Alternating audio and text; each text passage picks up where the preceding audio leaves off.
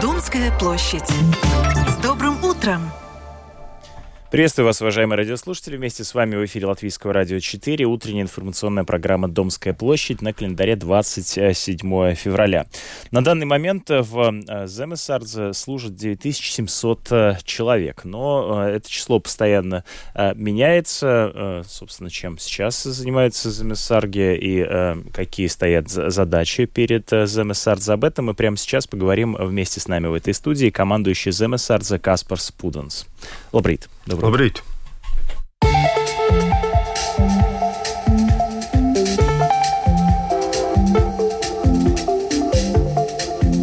От первого лица. Итак, в Земесарзе 9700 человек э, э, служат на данный момент. Это много или мало? Как вы оцениваете на данный момент э, боеспособность этой группы человек? Ņemot vērā, ka zemesardze ir uh, bruņoto spēku sastāvdaļa, kam jānodrošina uzdevumi visā Latvijas teritorijā, skaits, ar kuru mēs šobrīd operējam, man būtu jāņem kā tas, ar ko man arī uzdevumi jāizpilda. Es būtu gandarīts par vēl papildus uh, zemesargiem, brīvprātīgiem, kas pieteiktos, lai palielinātu savu skaitu visās vienībās, pieaugstinātu. Jo ņemot vērā no reģioniem interese par uh, rekrutēšanos, iestāšanos zemesardzē atšķirās. Potenciāls, protams, kapacitātei rekrutēt ir atkarīgs no iedzīvotāju skaita, uh, kuru mēs nevienmēr visu varam ietekmēt, bet mana pārliecība ir, ka mums ir vēl iedzīvotāji, pilsoņi, kuri varētu. Varētu šādus lēmumus pieņemt un papildināt mūsu rindas.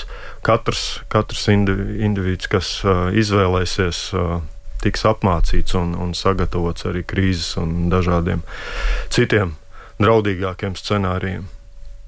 Итак, да, Замесар составная часть вооруженных э, сил, и на данный момент сколько есть именно э, с таким количеством человек э, нужно, соответственно, выстраивать вот, обучение обороне. Вместе с тем интерес к ВЗМСАРЗа и службе ВЗМСАРЗа отличается. А по регионам, ну вот по мнению нашего собеседника, в Латвии э, есть еще граждане, которые а, могли бы пополнить э, ряды. А вот расскажите подробнее, пожалуйста, об этом интересе. Как он меняется за последние годы, особенно с началом полномасштабного вторжения в Украину?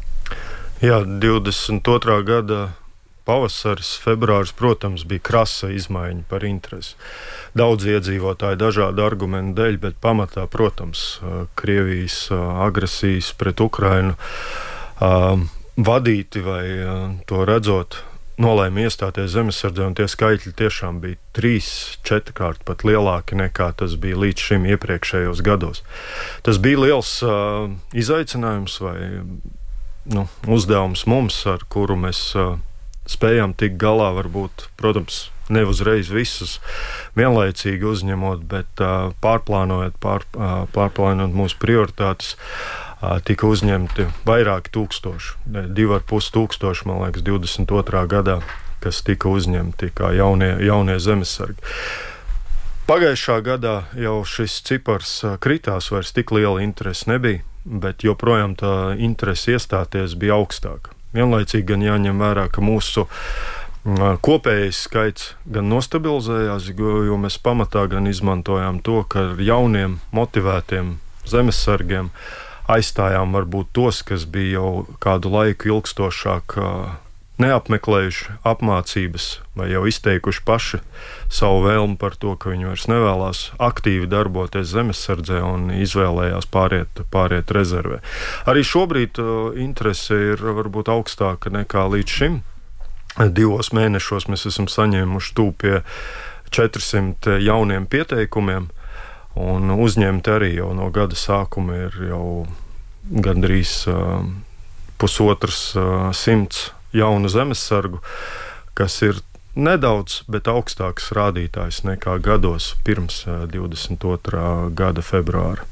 Э, итак, э, с момента полномасштабного вторжения в Украину интерес вырос в 3-4 раза, э, что значительно превышало интерес предыдущие годы. В 2022 году было принято примерно 2,5 тысячи человек. Правда, предыдущий год интерес снизился, но все равно превышает интерес до военного времени. На данный момент, насколько я понимаю, существует план призвать 200, еще 200 человек. Да? А, как вы э, оцениваете эти объемы? А, вот вы упомянули о том, что э, с полномасштабным вторжением увеличился интерес, и было сложно так сказать, принять всех желающих. А как на данный момент э, вы справляетесь с заявками? И где искать эти пресловутых две сотни возможных служащих zemesardze? Jāsaprot, ka šie 200 tas attiecās uz valsts aizsardzības dienestu. Viena no valsts aizsardzības dienesta opcijām ir izvēlēties dienestu zemesardzē, piecu gadu dienestu zemesardzē. Tas joprojām ir brīvprātīgs. Tātad tie, kas jaunieši, kuri varbūt dažādu apsvērumu dēļ nevēlas brīvprātīgi pieteikties 11 mēnešiem, uh, Viņam ir iespēja šos piecus gadus, katru gadu 28 dienas pavadīt zemesardzē un izpildīt savu pienākumu pret valsts, tādu paveikt valsts aizsardzības dienestu. Uzdevums mums ir būt gataviem uzņemt līdz pat 200, līdz 200 šādiem valsts aizsardzības dienesta karavīriem.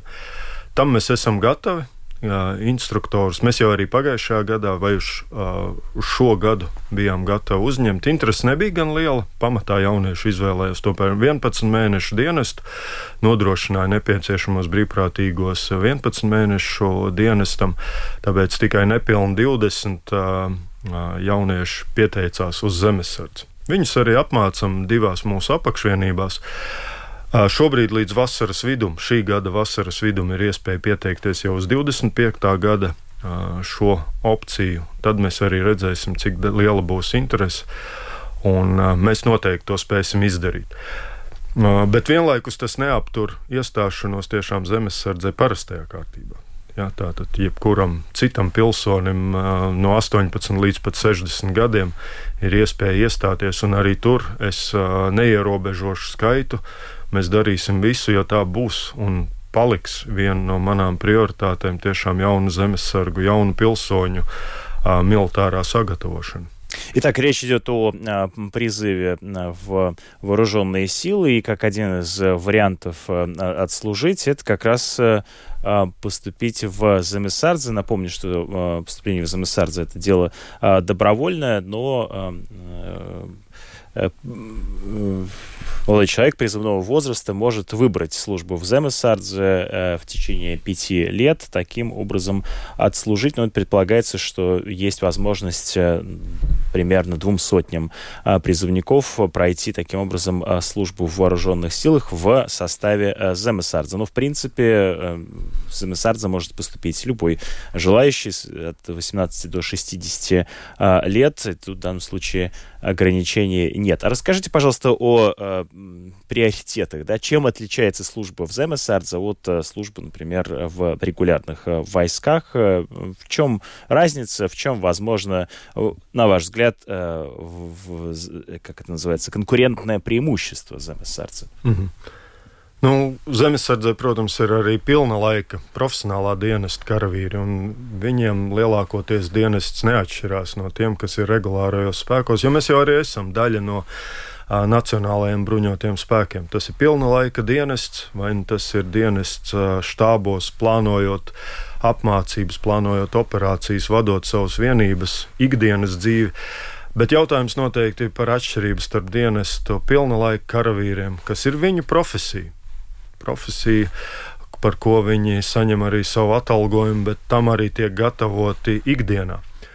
Uh, savukārt zemesargu atšķirība, protams, jau pastāv tajā, ka tie ir brīvprātīgie pilsoņi, kuri papildus savai ikdienas nodarbei, lai ko viņi arī darītu savā laikā, uh, atvēl laiku to, ko mēs prasām militārai apmācībai. Piemēram, pirmajā gadā mēs prasām vismaz 20, 21 dienu militārai pamatapmācībai. Trīs nedēļas, kuras ir identiskas tam, kādu mēs dodam arī profesionālā dienesta karavīram, ar atšķirību to, ka mēs to varam piedāvājam elastīgi. Nedarīt uzreiz trīs nedēļas, bet, ja nav iespējas to darīt vienlaicīgi uzreiz, tad to var darīt ilgākā posmā. Pa, pa trīs nedēļām vai pa nedēļas nogalēm, tam līdzīgi. Un arī viss pārējais dienests, ja, tātad atbilstoši kalendāram, vairākas dienas pēc katra iespējamības vairākas dienas gadā uz apmācībām, bet, protams, iesaistam arī zemesargus kaujas vai, vai dienesta uzdevumos. Piemēram, lielākais piemērs pēdējos divos gados bija mūsu atbalsts valsts robežsardzei, kur ikdienā zemesargi no dažreiz tikai no dažiem desmitiem, bet brīžiem līdz pat vairākiem simtiem ikdienā bija uz robežas.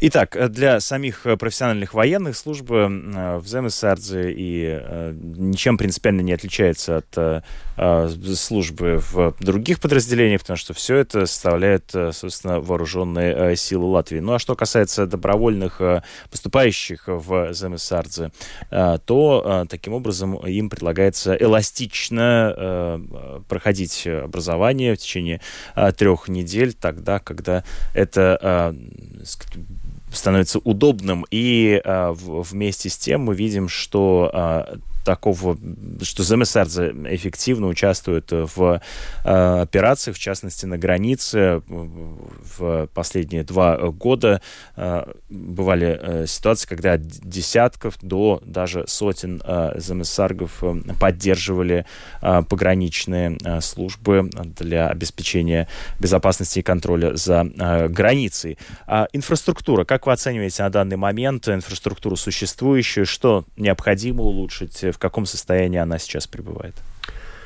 Kopumā pa visām infrastruktūras objektiem, kas ir liels skaits mums zemesardzē, tā kā mēs esam visā Latvijas teritorijā izvērsti ar vairāk kā 20 apakšvienībām, es teiktu, ir apmierinoši. Ir dažas bāzes, par kurām mēs tiešām varam būt gandarīti, dažas, kuras ir tūlīt jau pabeigšanas stadijā, kā jaunas, tiešām atbilstošas. Uh, mūsu vajadzībām izveidotas uh, infrastruktūras, bet, uh, diemžēl, vairākas uh, apakšvienības joprojām ir spiestas atrasties, darboties ikdienā infrastruktūrā, kur ir pielāgota mūsu vajadzībām, bet varbūt neatbilst pilnībā, kas ir nepieciešams. Skaidrs, ka mēs spējam ar to infrastruktūru, kas šobrīd darboties, veikt mūsu pamatuzdevumus, ja, mūsu vadības elementiem, veikt plānošanu, varbūt nodrošināt mūsu ekipējumu uzglabāšanu, bet, bet vairāk par to, um, es teiktu, vairāk. Ko es vēlētos pilnveidot, lai infrastruktūra būtu arī tāda, tāda vide, kas mums palīdzētu rekrutēt zemesargus, kas viņus uzrunātu un vairāk motivētu, uh, ierodoties uz savu dienestu vietu, tiešām just to, ka tas ir viņiem um, atbilstošs un tiešām motivāciju veicinošs atgriezties atkal šajā pašā mācību un uh, nodarbību vietā. Э, итак, э, инфраструктура по э, оценке командующего находится в удовлетворительном состоянии. Она позволяет решать задачи, которые стоят перед ЗМСРЗ, но вместе с тем хотелось бы, чтобы эта среда развивалась и создавала, так сказать, желание туда вернуться. А что вы имеете в виду в данном случае под вот этим удовлетворительным состоянием? То есть можете описать, ну, в данном случае, как, какие, с чем вам приходится приходится иметь дело? О чем вы говорите? Не знаю, крыши протекают или э, в какой-то момент э, здание, в котором проходит обучение, недостаточно э, хорошо обустроено. Подробнее могли бы вы рассказать, пожалуйста? Об этом? Nu, es vairāk tiešām uzsveršu, ka viss, protams, kur mēs darbojamies, ir vismaz apmierinošā līmenī. Mēs nepieļaujam to, ka mums būtu nodarbības jāved apstākļos, kas uh, nav pilnībā atbilstoši. Diemžēl ir atsevišķi gadījumi, kad ēkas, varbūt, kuras mēs esam pārņēmuši, pielāgojuši, nav pilnībā gatavas, un tad mēs vienkārši esam spiesti pārvietoties un meklēt kādus citus argumentus. Un tad varbūt mēs esam uh, saspiestos apstākļos vai pielāgotos vēl šaurākās vietās. Un uh, mans varbūt, varbūt tas ir tikai viedoklis par to, ka īpaši jaunieši vai tam līdzīgi cilvēki, kas ierodās no savas ikdienā vides, kur viņi darbojās, tomēr vēlās redzēt arī modernu, sakārtotu infrastruktūru, varbūt, kas ir um, būvēta pēdējos varbūt, gados. Jā. Nu, mums ir vairākas varbūt ēkas, kuras ir nolietotā stāvoklī, bet joprojām lietojamas un ir uh, atbilstošas, bet nav vizuāli певелцы. Итак, здание в удовлетворительном состоянии, но вместе с тем не привлекательные. А эти здания когда были построены? Это еще здания советских времен? Nu, tas ir dažādi, kā teicu, ļoti, ļoti dažāda infrastruktūra, kā, kādu mēs esam izmantojuši. Pārņemtās infrastruktūras daudzās vietās tiešām tas ir jāsaprot ar to, ka zemesardze 90. gados veidojās izmantoja to, kas vien bija iespējams. Gan ko pašvaldības piedāvāja, gan bijušās Padomju Savienības armijas bāzes, kas tika pārņemtas. Un saku, tāpēc tās ēkas ir remontētas, mainītas, bet vienmēr uzturot tikai ar ремонтiem, tas nenodrošina то необходимую ваядзибу. Итак, в очень разном состоянии находятся здания, потому что а, некоторые из них э, представляют э, собой из э, здания еще советских времен и те возможности, которые есть у отдельных самоуправлений, поэтому здания очень разные по своему устройству. В целом, как война в Украине изменила Земесардзе в Латвии, как вы видите необходимости, которые, которые, какие вызовы сейчас стоят перед uh, Zemesardze? Nu, pirmkārt, jau to, ko minēju, izmainīja to, ka mums daudz, vismaz ceturdaļa no mūsu sastāvā ir tiešām jauni pēdējo divu gadu laikā uzņemti zemesargi tiešām ar uh, augstu motivāciju un vēlmi uh, turpināt savu dienestu. Daudz plāni, kas uh, bija īstenot vai pieņemti, attīstības plāni jau bija pieņemti pirms uh, uzbrukuma, pilna mēroga uzbrukuma Ukrainai. Un varbūt atsevišķos gadījumos tas tika tikai pātrināts. Uh, ietekmēja varbūt daļēji arī kaut kādas taktiskas risinājumus, apmācības, jā, plaši izskanējuša dronu pielietošana, tas, ko mēs jau līdz tam arī plānojām un izmantojām, bet mēs tagad paplašinām viņu pielietošanas funkcionalitāti gan vienībās, ka tas vairs nav tikai, tikai atsevišķās vienībās, bet skatāmies to, lai tas būtu arī vairāk kur citur savos plānos, liekam to iekšā audzēt kapacitāti.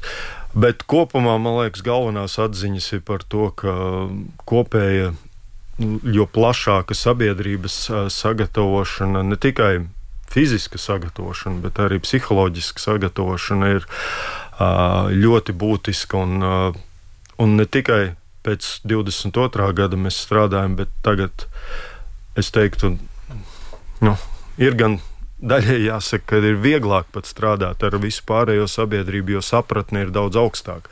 Bet arī līdz tam mēs strādājam ar pašvaldībām, ar sabiedrību, skaidrojot savu lomu, savus uzdevumus šādos scenārijos un skaidrojot viņu pašvaldību, organizāciju, iedzīvotāju lomu šādos, šādos notikumos.